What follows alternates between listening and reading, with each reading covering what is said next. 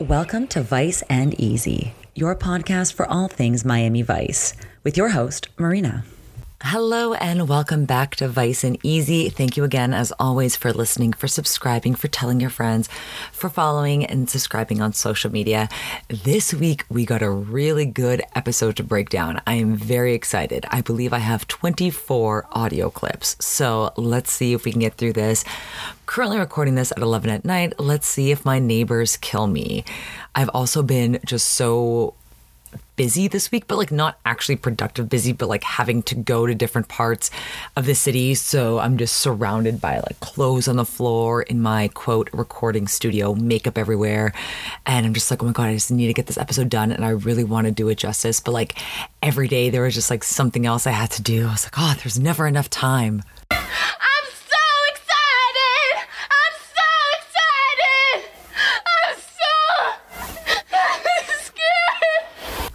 That'll be me next week if I'm not able to clean, do laundry, and all that fun stuff. But let's get to important things. We are breaking down season two, episode 20, entitled Payback. Per IMDb, they don't really give a good gist of it. Crockett goes undercover to get closer to, quote, a weasel dust, end quote, dealer. Brackets, Frank Zappa is our guest star. We also have Dan Hedaya returning, and uh, I'll let you wait for that one because you've got to hear the accent that he brings to this episode. Now we open up with a really, really, really solid cold open. I got tons of media, tons of gifts from this cold open where Crockett is pulling up to the jail. We don't know what he's there for. We see the super iconic shot that is also the cover episode, cover art for this episode of him holding up the badge with his Ray-Bans on, getting into the prison, unloading his gun, the magazine going down the white hallway, which is like a great liminal space shot. I got a gif of that as well. Please go check out our gallery at Vice and Easy Podcast. You can find it on Imgur. And as always, it's always linked in the show notes because you really got to follow along with this episode to see just how amazing the cinematography is. It is directed, if I'm not mistaken, by Aaron Lipstadt. I'm not 100% familiar with his work, but I really like what he did with this episode along with the cinematographer because the use of space and lighting and shadow work is top notch this episode. I really enjoyed this episode. I wish I could have watched it like two more times before this episode to make it a total of five once he gets to the jail, there's another really iconic shot of him waiting to be let into the door, and the sliding door slowly opens. Crockett looks amazing, still wearing his Ray Bans, white jacket, a little bit oversized for him, looks amazing, and he's going in to meet a prisoner named Morodo that he actually put away. Now, Crockett's not really sure of the reason for the meet. Morodo's kind of making a little bit vague, basically saying that, you know, it takes a big cop to take him down.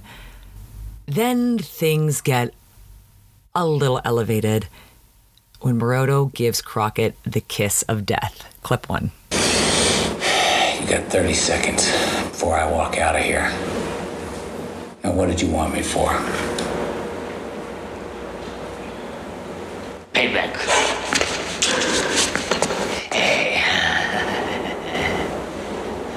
Now, my God, I know I mentioned this on, I believe it was the last episode, where once again someone has committed suicide in front of Crockett. And I can't even imagine how traumatizing that must be. And I know someone who had to go to therapy as a child because they saw someone jump in front of the train in Toronto. And this must be tenfold. So I can't even imagine the fact that this is probably the third episode in a row that this has been a part of the episode, and I don't even know how many times within season one and season two. I don't want to keep track of it, but it's a lot. So poor Crockett. This must be incredibly, incredibly difficult to deal with. And this episode, unfortunately, just gets tougher and tougher for Crockett. So we're left wondering, like, what is this? What's going on? And we see this woman come to what looks like the police station. So, not exactly OCB as we know it or the precinct as we know it, but maybe like the head. And she's in a very 80s yellow dress with some great shoulder pads. She's looking for Crockett. So, she leaves a message with the receptionist and state that it's very important that he gets this. We have never seen this woman before in our lives. Now, Crockett and Tubbs are on the Scarab on the way to see Fuente. And Fuente is quite a well known, quote, weasel dust dealer uh, who is notorious for only doing business by boat. Tubbs actually brings this up in this next clip. You think it's true that Fuente never steps foot on land, just lives out there on the boat? Never seen him at Hef's parties. Ah, so we are about to meet Ruben, the right hand man to Fuentes, the guy in question. Now, let me set up this shot for you because Crockett and Tubbs both look impeccably well dressed in their own styles. We got Crockett with, I want to say, a striped, very light, thin knit gray blazer with a pink undershirt. And then we have Tubbs in a suit with an aqua undershirt and a patterned blue blazer. Then Ruben, the right hand man who I just mentioned, guess looks a little familiar, right? Isn't that Dan Hedaya? Is wasn't he on One Eye Jack and wasn't he speaking with an American accent? Because wait for it. What kind of weight we talking, Cuba? Maybe 80 keys to start. Everything goes well. Maybe 100 keys a month. Keys a month. Every month. That's heavy traffic, Cuba. You can handle it, huh? No problem, man. I love how Tubbs is just like, I don't know what accent to do, so I'm just gonna go with like a mishmash of Caribbean accents. I'm just gonna be Cuban and Jamaican today just to make a business deal with this guy.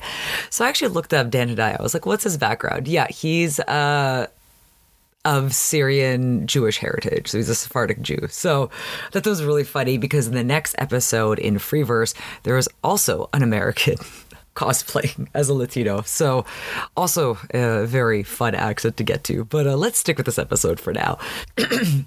Pardon. So Ruben is kind of laying the groundwork for how the deal is going to go down. Basically, nothing is going to transpire on land. Everything happens at sea. The money gets taken out to sea. The product gets taken out to sea.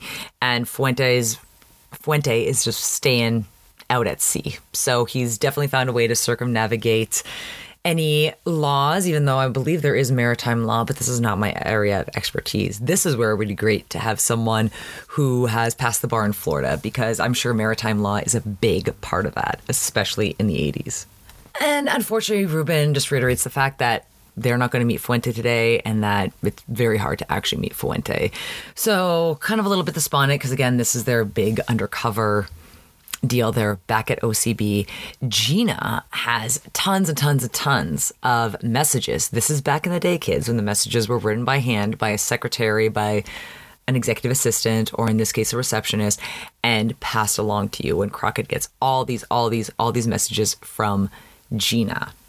And then, as Crockett is walking to Castillo's office to meet with the feds that are assigned to help with the case, Switek makes a little bit of a crack about who's leaving Crockett all those messages.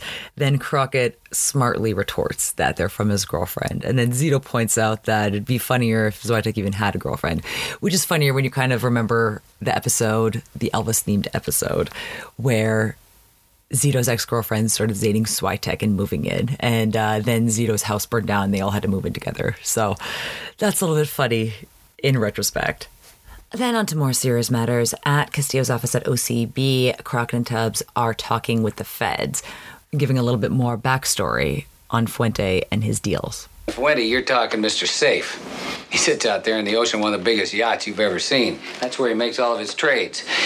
Just him, the dope, and the buyer. The first hint of trouble, he dumps. All the little fishes get frozen noses. Yeah, well, so we figured the only way to bust this guy is face to face. But we can't get an appointment with him. No one can. We're talking about the Howard Hughes of dealers. Well, I think we can help you out there. And after that discussion, Castillo does agree that they can come on and help with the case since it has been taking a while. Then we break completely, work hard, play hard. We are at a bar called Frankie and Johnny's. I looked this up. It's in Fort Lauderdale. It no longer exists. It was demolished in the 90s, unfortunately, because this decor is what I personally would want if I could run a business that didn't need to make a profit. Whereas a bar like this, especially in a place like LA, might be popular on Instagram for like one or two months. It might be better as a pop up bar. Uh, I don't think it would be like a neighborhood bar that you would go at every day, but it's exactly my style. There are pink and blue neon lights, there are palm trees inside, they're fake, mirrored everything amazing fashion, a ton of sequins. We have a girl in a sequined blue dress making eyes at Crockett with a woman with a pink uh, pink sequin dress behind, and then we have Crockett possibly drinking a cocktail. I'm going to assume it's possibly a Manhattan, maybe a Martinez. Definitely something very strong because I was a little caught off guard because he always just drinks a shot of whiskey. And then they meet with one of the feds at the bar, and this fed's name is Cates. And before they meet up with Cates, Crockett's getting a little paranoid. and He's getting a little tired of living the double life. Maybe you're right, Rico. After 12 years in this business, maybe I'm developing a nose cooler's paranoia. No problem, man. A little R&R and everything will be cool running.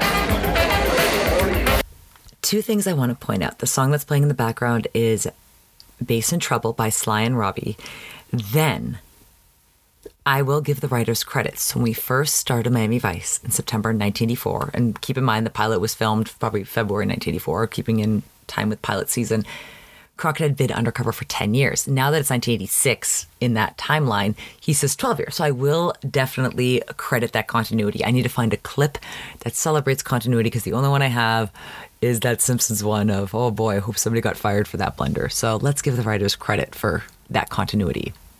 It's funny. I was like, what did they talk to Cates about? Ah, I wrote, wrote zero notes about it because I was just so overwhelmed with the decor.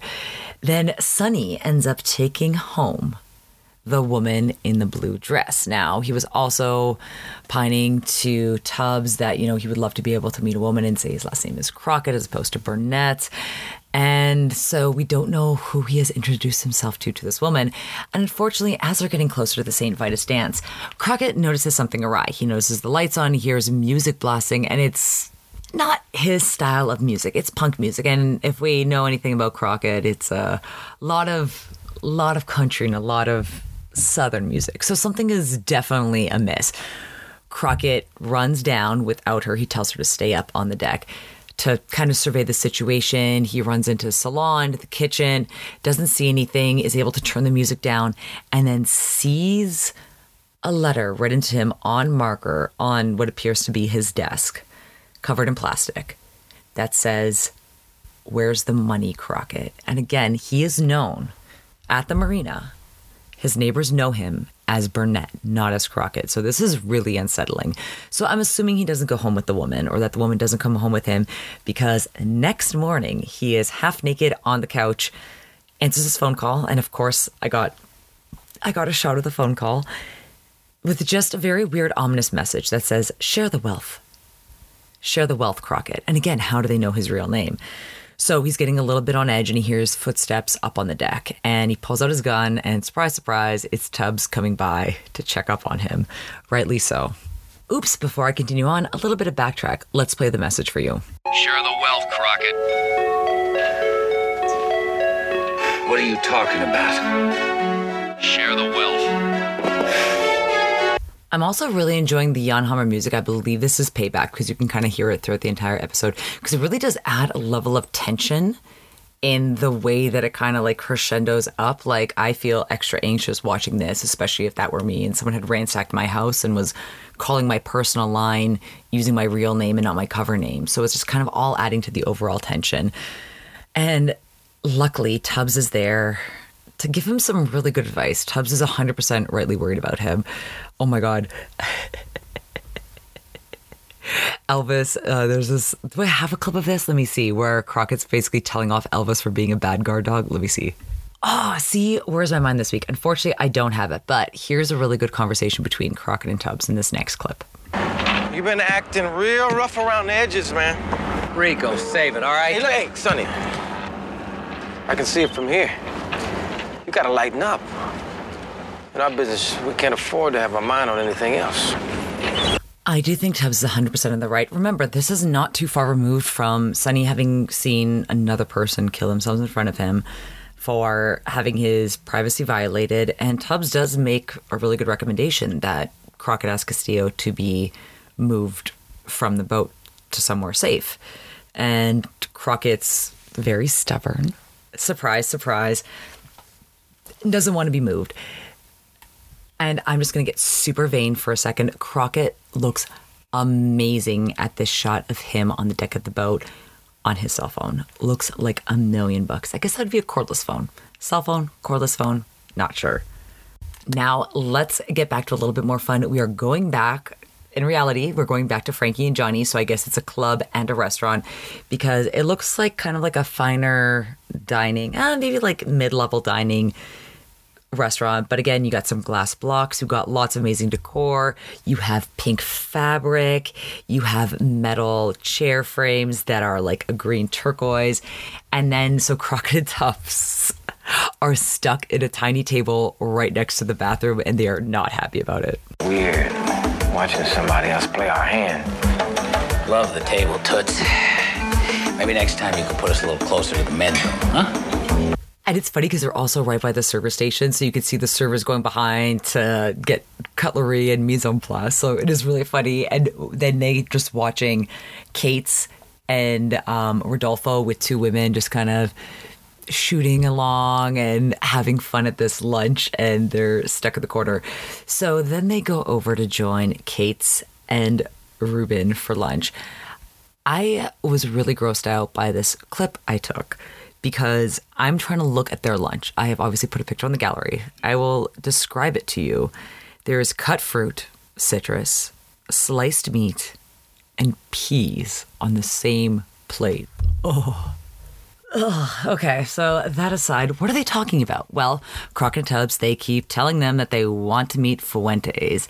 And my note is the Fed is sitting there and oh my god, that Chester. So basically, Dan Hedaya's Chester is popping out of his shirt and it's gray as he's eating this fruit sliced meat pea dish. Oh, it's so gross. However, Crockett looks like a million bucks. I will definitely give credit where credit is due. Both Tubbs and Crockett look a million bucks in this scene. Crockett is wearing a very light fabric. I believe it's possibly lighter than linen. I'm assuming it is linen, but like a turquoise blue. And then we have Tubbs in a gray suit and a pink button up shirt, looking both looking like a million bucks. So after that disgusting lunch, where again they're not really getting too much further with this whole case, they're back at OCB and I cannot read my own writing. Crockett and Tubbs are ah, Crockett and Tubbs are venting that the Fed is making so much more headway than they were on this case. Guess who brings some words of wisdom? Why none other than Zito. Pointers on undercover work, or maybe steer us in the right direction. Well, the way I figure it, Fuente is like a lid on a jar that's screwed too tight. And you guys worked real hard on that lid for three months. Cates comes along, makes the final twist. That's a nice way of looking at it. Thanks, Larry. Now, remember that woman that we saw at the beginning of the episode who was looking for Crockett? So, throughout the episode, we cut to scenes of her going through a phone book with a pen or pencil. I couldn't tell which one. Very old school, basically trying to see if Crockett or Burnett is listed. And Gina comes in, letting Sonny know that he has more messages. So, this is getting a little bit, a little bit weird. And just as Gina comes out to talk and let him know about the messages, Crockett, ooh, Crockett is ordered into Castillo's office alone. Now, the bad news Internal Affairs wants to see Crockett ASAP. WTF, what's going on? Because I don't know what's going on. Crockett is far from a dirty cop, but we know that someone got into his place and something strange is definitely going on. And then when Crockett's waiting in the Internal Affairs room, he is incredibly nervous. And there's only one other guy in the waiting room, just reading, kind of minding his own business. Crockett's pacing, he's fiddling with the thermostat, he's feeling really hot, and he kind of reaches out to the other guy to see what's his deal. Why isn't the other guy sweating? Why aren't you sweating? I'm talking to you, pal.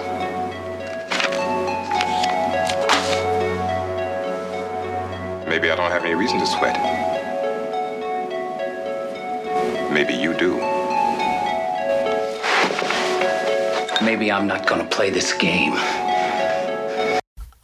Also, after that, I'm assuming that Crockett's really on edge because that could be a plant. I'm not sure if that's a thing. I unfortunately don't know anything about internal affairs. It would make sense, though, that there would kind of be like a waiting room plant, someone to make someone extra nervous or kind of to act as a confidant to get a little bit more information before he has to actually go into the office. So that makes sense. And obviously, Crockett has a right to be paranoid. He doesn't feel safe at home, he doesn't feel safe at work. I 100% get it. He is not doing well, and I wish he would take Tubbs' advice, but sadly he does not. Then we go back to the precinct and we're having a little bit of a meeting, basically how to deal with this plan with Fuentes, because we're actually going to get in. We're actually going to get a face to face with Fuentes. They're talking logistics. Now, remember the woman that I mentioned was looking up Crockett in the phone book? She was the one going to Miami Dade Metro, leaving all these messages. Well, she's on the phone with a mysterious someone saying that she found Crockett and that she wants to see this person's face once he gets the news. Now, at the same time, this is happening. Frank Zappa, our guest star, aka Fuente, standing on his boat as Crockett and Tubbs go in the Scarab to visit him. They're finally doing the meet. Um, personally, I do love the decor of this yacht. I did notice the plastic um, pour spouts on the bottles, which also is a little bit gross because, again, you're in a tropical part of the world. Just in general, with all the fruit flies, I would not have plastic uncovered pour spouts just chilling on a boat. I think that's super unhygienic. And also just seems very cheap for someone who's fancier. I would assume that he would want to do cap in hand bartending, which is where you don't use pour spouts and you measure things, or uh, yeah, it just seemed really weird. And I think they had two bottles of triple sec. I'm like, what are you guys making? I saw Stoli, so I guess they're making Cosmos. I guess it was the 80s. I do like the two girls hang on in the boat. We got some great bathing suits. We got one light blue and pink patterned maillot. I'm not pronouncing that right. It's M A I L L O T. I'm pronouncing it French. It may not be. And then we have a girl in a yellow bikini, just kind of chilling. You know, why not? Just lying on the boat. Like, that's what girls do. And then we see the woman standing, the one that was trying to find Crockett, standing with Frank Zappa, with Frank Zappa, with Fuente. And his goons are really stylishly dressed. We got a lot of great colors in here. We got some teal. We got a nice uh, kind of, looks like there's birds on one of the guy's shirts. So it's quite an interesting setup. And as Crockett goes to meet Fuente, turns out Fuente knows a lot more about Crockett than anyone ever thought in this next clip. One day, my man Moroto sends for the police officer who arrested him. They talk briefly, and then guess what? Moroto kills himself. You know what I think? I think Moroto told the cop about my money. So I look everywhere for this slimeball cop. His name is Crockett. Then I found something out. Bigger surprise. There's a guy, his name is Burnett, a two-bit player looking to get into the weasel dust industry. I found out that Burnett and Crockett are the same guy. I want my $3 million, Crockett. It's mine. Oh, interesting. So this is where the money and the messages all come into play. And of course, we know that Crockett didn't take any money. Now, before we get to the action, did you notice who's not on the yacht? Did you notice that the Fed, Cates, who was so integral into getting a meeting with Fuentes, isn't there? That's interesting. Let's put that in our pocket for later on. Now, naturally, Crockett gets irritated, starts a huge fight, and a big shootout occurs on board. The bottles stuck with the plastic pour spouts that I was just talking poorly about all get blown up. So we got some good media from this little shootout. Crockett and Tubbs end up taking Fuente on the Scarab and driving off. Now, they have Fuente on the Scarab. They were able to abscond with some extra artillery, if you know what I mean. And they have Fuentes. And also, my note is LOL, as if Sonny stole $3 million just to live on the boat. Yeah, that's what I would figure. I'm like, if he's really a dirty cop, would he be living on a houseboat? Like, I know that's his cover, but like, that's his only domicile. Like, he has nowhere else to go. So interesting. Uh, $3 million is also today, in today's money, $8.12 million as of 2023. So that's a lot of money. That is a much nicer house than the houseboat. now, as they're on the scarab, Crockett and Tubbs threaten to take him in, but unfortunately, Fuentes laughs them off and Tubbs has to agree with them. They can't take him in, they don't have anything on him. Well, Fuentes still wants his money. Crockett can't take him in, doesn't have any leverage on him. So, what do we end up doing? No, but we can throw him in. Time for a swim, pal.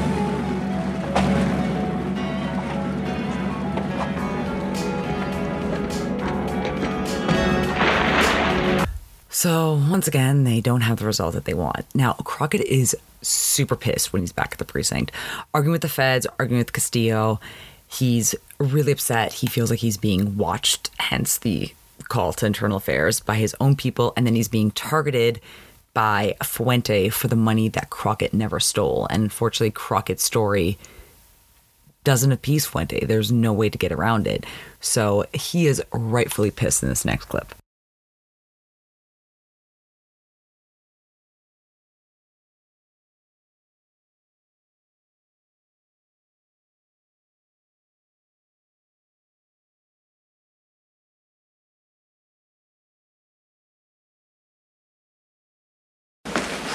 No wonder I felt like I was being watched. I was being watched! You blame us, Crockett?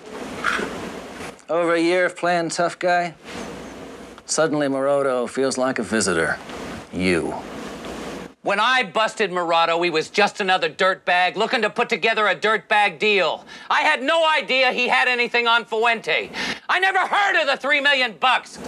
I believe you, Sonny. Uh, this is beautiful. What is this? Uh, a vote of confidence from uh, from another IA mole? So after this, Cates explains that he's actually DEA and that after all this went down, he was actually brought in to help with the case. The other Fed definitely has an attitude, but let's all commend Castillo for standing up for Crockett in this next clip. Now, I figure Morodo for classic machismo. More than likely, he fell in love with the one guy who took him down. That's enough. I'm not finished yet. Yes, you are. You want to talk to one of my personnel, you go through the proper channels. All right. Well, maybe three million's enough to share. Crockett. Can you wait outside? Now, no surprise that one of them gets punched in the face, but it's not the one you think. It's not the one that Castillo just reprimanded. The other one, the DA agent, who says that, you know, he believes Crockett, blah, blah, blah, he comes out after Crockett leaves the room in, again, that cheesy blue suit that he's wearing the entire episode. Crockett promptly socks him right in the jaw, tells him off for basically selling him out and for compromising the entire investigation, which completely right. When Castillo opens the door to see what's going on, the Fed plays it off like, oh, I'm so clumsy. And then as the Fed is icing his face, he comes up with a plan. The Fed, Cates, proposes that Crockett acts like he has the money and buys the Coke from Fuente. This sounds very problematic and very risky for many reasons. Tubbs is going to bring this up. They know that Crockett's a cop. And again, this is money that he thinks that you stole from him, and then you're going to use it to kind of give it back to him, but not without something in return. It could go poorly. Tubbs is on the money with this one. Fuente knows that Crockett's a cop. Good or bad, it doesn't matter. Fuente has animals out there that pick their teeth with cops' badges. It's a way to go. Yeah, I don't think there's a people that would care about the risk of killing a cop when they purposely do business at sea and they know how to circumvent laws and they know that they can't be taken in. I don't really think they have anything to lose. So let's go back to the bar. We get some more amazing shots. We get a woman who kind of looks like Bonnie Tyler and just this whole tropical shirt, heavy makeup, teased hair. It's just so 80s. Just so apropos of the time. I love it so much. And of course, she has pearls on and she's drinking what looks to be possibly tequila sunrise. I'm trying to see if that's grenadine at the bottom. And then, yes, she's next to the girl, bumming a drag off the other girl. It just so amazing. When Crockett and Tubbs are in the corner with the mirrors behind him, Crockett is now back to just drinking a shot. So he's back to his old self. And he's really coming undone at the seams as he 100% is justified in feeling so. And let's hear the title of this episode one more time. I knew everybody would think I had the money.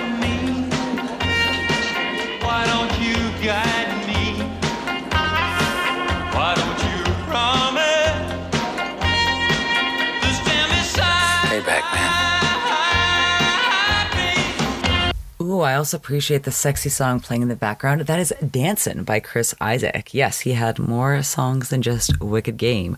Who would have thought? So, after Crockett's kind of grappling with the reality that he's in, knowing that he's in grave danger, and this whole deal could really backfire on him, he's really conflicted. He goes back to the precinct where Castillo is possibly napping. Maybe he's just resting his eyes, but I'm going to say he's napping in his office. And again, this is a really great shot, a really great scene, incredibly well lit and directed and blocked. So you have Crockett, you kind of see his shadow passing over Castillo as Crockett stands in the doorway, and him and Martin talk about what's going on. And he just wants to get Castillo's opinion in this next clip. I need to know, Martin. What did you think? It's not what I think, it's what I know. I know you're a good cop.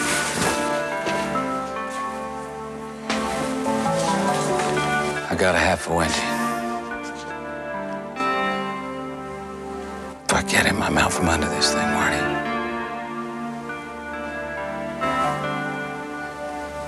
He's yours. What I really like is that I looked up, I was like, what's this Jan Hammer song? I remember this from Bushido, which is another Castillo centric episode. And I was like, oh, it's Russian Story, so it definitely has to be from Bushido. And again, you're getting that song in the background with a really integral scene with Castillo and Crockett. So I just think the direction and the production of this episode, top notch. Top notch. And I guess this is one incredibly long night for Crockett because after this, they're going to a pool party.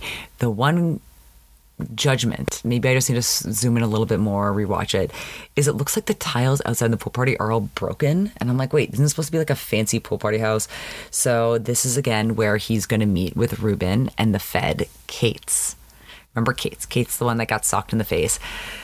Are sitting at the bar when Crockett he puts on a lot of attitude and saltiness in this next clip because he is there to do business. He there's a great gif. I'll, I'll play the scene first, and then you can kind of get the just the gif where Crockett is crumpling up hundred dollar bills and just tossing them. And he's doing that because he's actually going to tell Ruben that he wants to do the deal. He wants to buy Coke from Fuente with the money that he stole from Fuente from the prisoner. So this is incredibly wild. Ruben Rodolfo, again, this is Fuente's right hand man, cannot believe the balls that Sonny is displaying. Here's what we're talking about. I got three mil. Fuente wants it back. I'll trade him for a hundred pounds of Bolivian marching dust. You crazy man, that's his money to begin with.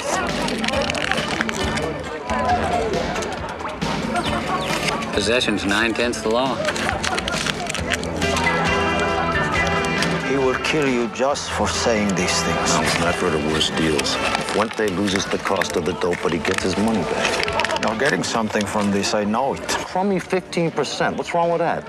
It's not just the money. Fuente gives me his word that somebody's not going to sneak up behind me and put a bullet in the back of my head. No word, no deal. Now, that music you heard in the background was the instrumental part of Three Sisters by INXS. And after that discussion, where Crockett is once again asking to have Fuente's word that he won't be offed, they basically agree that Crockett doubles down. He says he wants to have his word face to face with Fuente, not through a middleman, not through a call, but face to face. Then we go back to the precinct when they're discussing logistics of the deal, basically stating that the dope and Fuente both have to be on the boat at the same time. And when they start asking about the money, the Fed reassures them that they know that Crockett won't show the money until the deal is about to go down. So hopefully things are a little bit better. However, Tubbs is still really worried for Crockett, calls it suicide, and Crockett just says, Tell me another way. And back at the St. Vitus dance. Oh my God, this outfit, again, if you are not listening to this in the car, please go check out the gallery because it is Dan Hedaya in a very bright color blocking ensemble. It is a bright teal turquoise shirt unbuttoned. So we also have the salt and pepper chest hair. Please don't forget that with the purple pants.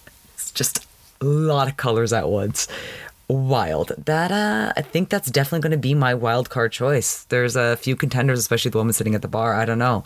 I guess we'll uh, deal with that at the end of the episode, but wild. So again, this deal is about to go down and Ruben, Dan Hedaya, is going to check Crockett for a wire. So he takes him down into the salon of the St. Vitus dance. Basically says, like, we can do this here, we can do this on your boat if you want a little bit more privacy.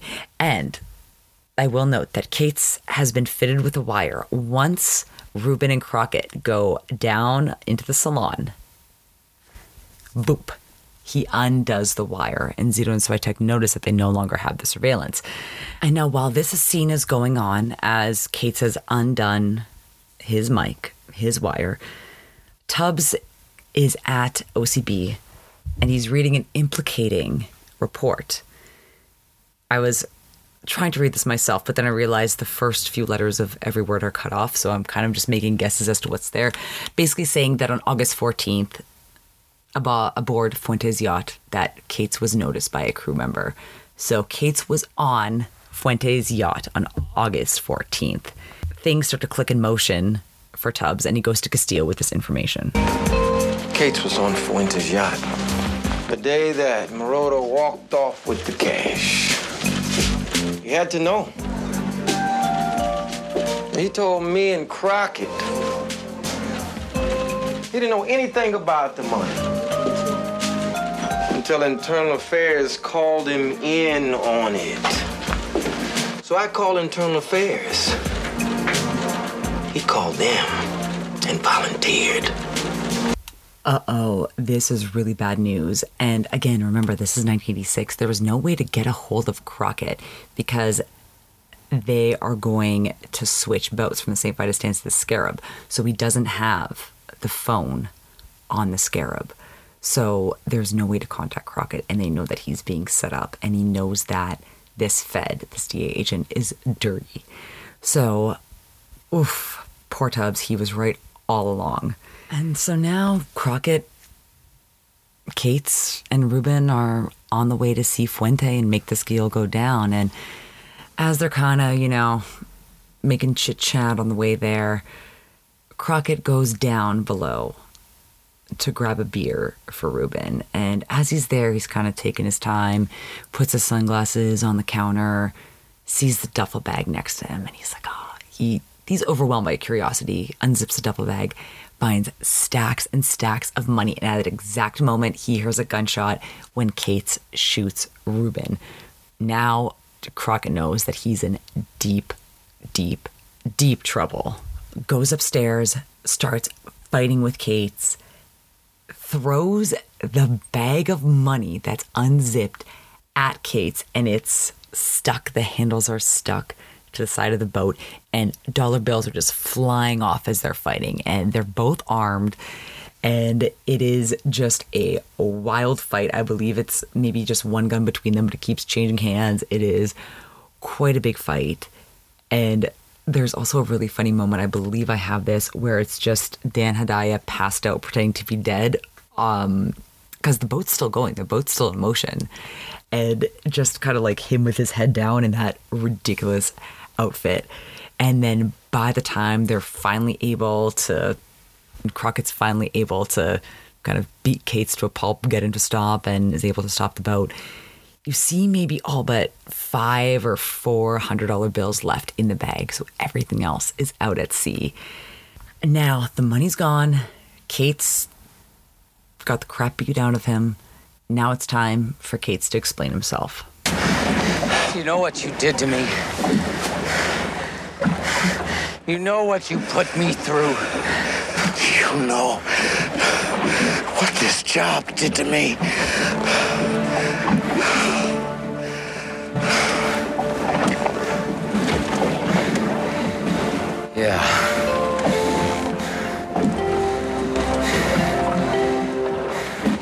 Do. I just wanted to sit and rest, Crockett. That's all I wanted.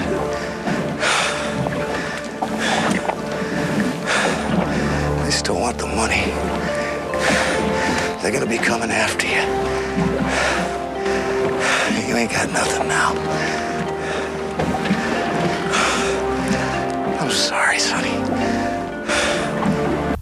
Okay, wow. And then at that time, he just conveniently decides to die, leaving Crockett alone on the boat with another dead body, an empty duffel bag that used to be full of cash, and is still being targeted by a drug dealer that thinks that he robbed him. So, isn't that nice that the Fed wanted peace and quiet and decided to set up a lower rung individual to do so as opposed to maybe trying to do something of honest means, especially like you get a good government pension with the DA from what I'm what I've heard. So poor Crockett and all is not at the end of the day that Crockett still has his integrity. He didn't take the money. He watched the money fly off into the ocean and he can sleep well knowing that he's not a dirty cop and that he did the right thing. And uh unfortunately no good deed goes unpunished. I guess that is the theme of the episode, unfortunately. But however, what a great episode. I really enjoyed everything down from the Jan Hammer instrumental to the cinematography to the amazing accents. Ugh. Now, and of course, we got some good guest stars. We got Dan Hedaya coming back, and we got Frank Zappa. Now, I don't really have enough Vice D to do a full T, so I'm going to forego it this week. But we'll let you know if you want to do more research on Frank Zappa. He is quite an interesting individual. Obviously, we all know him as a musician. Unfortunately, tragically died pretty young from prostate cancer at only 53 years old. Grew up with his father working with uh, chemical warfare weapons with the military. And unfortunately, there was a story of him playing with mercury. And I remember once I broke a mercury thermometer and you like go chase the little mercury balls. Yeah, so apparently uh, they would bring that home for him to play with. He got radiated insert radiatum inserted into his nostrils to um to deal with sinusitis. And I was like wait didn't radium kill Marie Curie? Isn't that why her body is in a uh, very foolproof safe coffin? Yeah same thing. So unfortunately that is not 100% known if that's the cause of his death but that is predicted for someone to die so young, but lived an incredibly interesting life, which I didn't know is that a lot of the early stages of his career were actually not only just in Southern California, but in kind of outlying suburbs that I'm quite familiar with. So he actually grew up in Lancaster for a bit. Then he was also out in Rancho Cucamonga, went to community college out there for a little less than a year and was so disheartened by the higher education learning system. He actually pulled all four of his children out of school around the age of 15 and didn't encourage them to do any higher learning, which I think is uh, not what I would do, but I do think that, you know, at least he's sticking to his guns. Speaking of his children, that's mostly how you might know him because, of course, his children, Moon, Dweezil, Ahmet, and Diva. And Moon is short for Moon Unit. And she was the girl in the Valley Girl song. Like, oh my God, that's actually his daughter, which I think is really cute. I was going to say he's probably most well known for that song, which is quite funny, but he's definitely lived lived a very interesting life. And I thought that was sweet. He uh, married his second wife, Gail, and they were together from 1967 until his death in 1993. So pretty cool guy and super cool children. All his children have done really cool stuff and uh, definitely quite a character and we are better for it. Dan Hedaya, nothing new again to report, uh, best known to me as Cher's dad. Now let's break down music. So we had Bass in Trouble by Sly and Robbie, Soul Kitchen by X, that was the punk song blaring on Crockett's boombox when he got his house ransacked. Then we have Dancing by Chris Isaak and Three Sisters by INXS. But actually, so Dancing by Chris Isaak was playing in the bar when Crockett's really getting down. He mentions payback and he does that introspective look at himself in the mirror. I made a really good gif of it. So I wanted to look up the lyrics to Dancing because it sounded like a sexy song, but knowing Chris Isaak, it's probably a depressing song. So here are a few of the lyrics. I keep dancing, dancing. Nothing left to say, nothing left to do. I find myself alone and thinking just of you. You've got me dancing, dancing. Why don't you help me? Why don't you guide me? Why don't you promise to stand beside me? And some of that does ring true with what Crockett was going through, just feeling alone with nothing more that he could do or say, just having everyone that he thought trusted him and having everyone that he thought was in his corner not believe him, except for Tubbs. Tubbs was always on his side, and so was Castillo. But to have that feeling of betrayal and not feeling safe at work or at home, like I think that is an incredibly tough thing to deal with. And I understand that in that day and age, mental health wasn't as championed as it is today, but like this is definitely an example of someone who could have really used those resources. And it wasn't really fair just to have him deal with this on his own. So I did not intend to bring down the house, but let's get things a little bit more lively before we sign up for this episode. Let's talk fashion because it is great in this episode.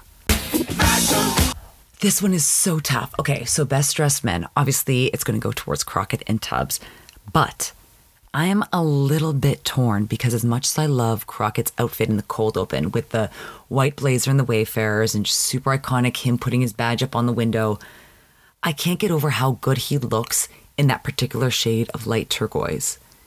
He just looks like a million bucks. And I really like how thin and textured the jacket is. And then also, Tubbs looking like a million bucks with the blazer, with the gray striped blazer, with the pink undershirt and the blue pattern tie. Those are definitely going to be my best dressed men because best dressed ladies, I'm going to give it up to my girl in this gold tube top bumming a drag off hopefully her friend or just some random girl at the bar. And she has a matching it looks like maybe a banana clip or maybe a little hat in the back. So she's all in gold sequins, which I love. And I just got to give it up for her. I also really appreciate the two girls in swimsuits on the yacht. I like the yellow bikini and then I like the really sexy one piece. Both look like a million bucks.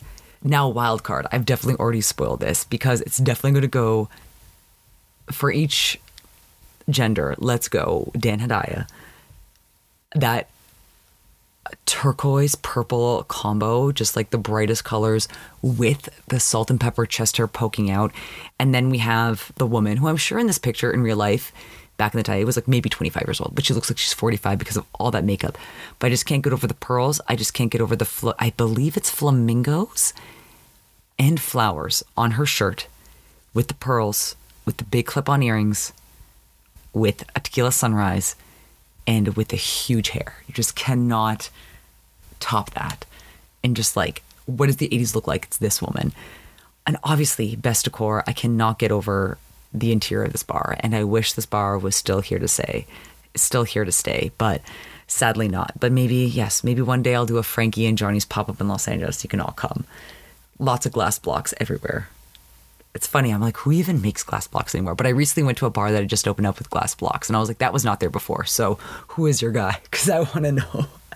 And quote of the episode. At first, I was going to do something a little bit more serious, but I think I got to give it up to our boy Crockett, who's not so happy with the seating arrangements at Frankie and Johnny's. Love the table, Toots. Maybe next time you can put us a little closer to the room, huh? There's a really great resource on YouTube about Jan Hammer's um, music, and they basically try to take out the entire song by just taking out dialogue from the episode, Marty Castillo's channel, because I need to start mentioning this in the music, the different Jan Hammer songs, because I was really enjoying Payback, and I really like, I mentioned Russian Story. I totally forgot to mention Crockett's Return, duh. But then there's that song that um, precedes the scene where they're at Frankie Johnny's and he's giving the server a little bit of uh, grief over the seating that I believe was in Give a Little, Take a Little. I believe it was in the Burlesque Club. And I'm trying to find the name of it, so I will definitely be checking that. But yes, if you have any uh, Jan Hammer appreciation in your heart, you'll definitely like that channel because they do a really good job of just grabbing the music by itself. And with that, I'm going to sign off on this episode. I really enjoyed going through Payback. Again, if you have not watched the episode, please do so. The cinematography, the shots, the lighting, the plot, the acting, all top notch. Uh, the accents, not so much, but we'll forgive them for that. Thank you again for tuning in. Again, you can hear Vice and Easy every Friday wherever you get your podcast. Don't forget to like and subscribe. It really helps the channel. If you want to leave a positive review, also really helps me out. You can find me on all things social at Vice and Easy Podcast. You can find me on YouTube, Spotify, Apple, wherever you get your podcasts. If you don't see the podcast listed wherever you listen, feel free, definitely shoot me an email or go through the contact form on the Vice and Easy website, and I'll definitely make sure that it's distributed on the platform of your choice. Thank you again for listening, as always. We'll see you next week, and as always, Hey man, Miami Wise is number one new show.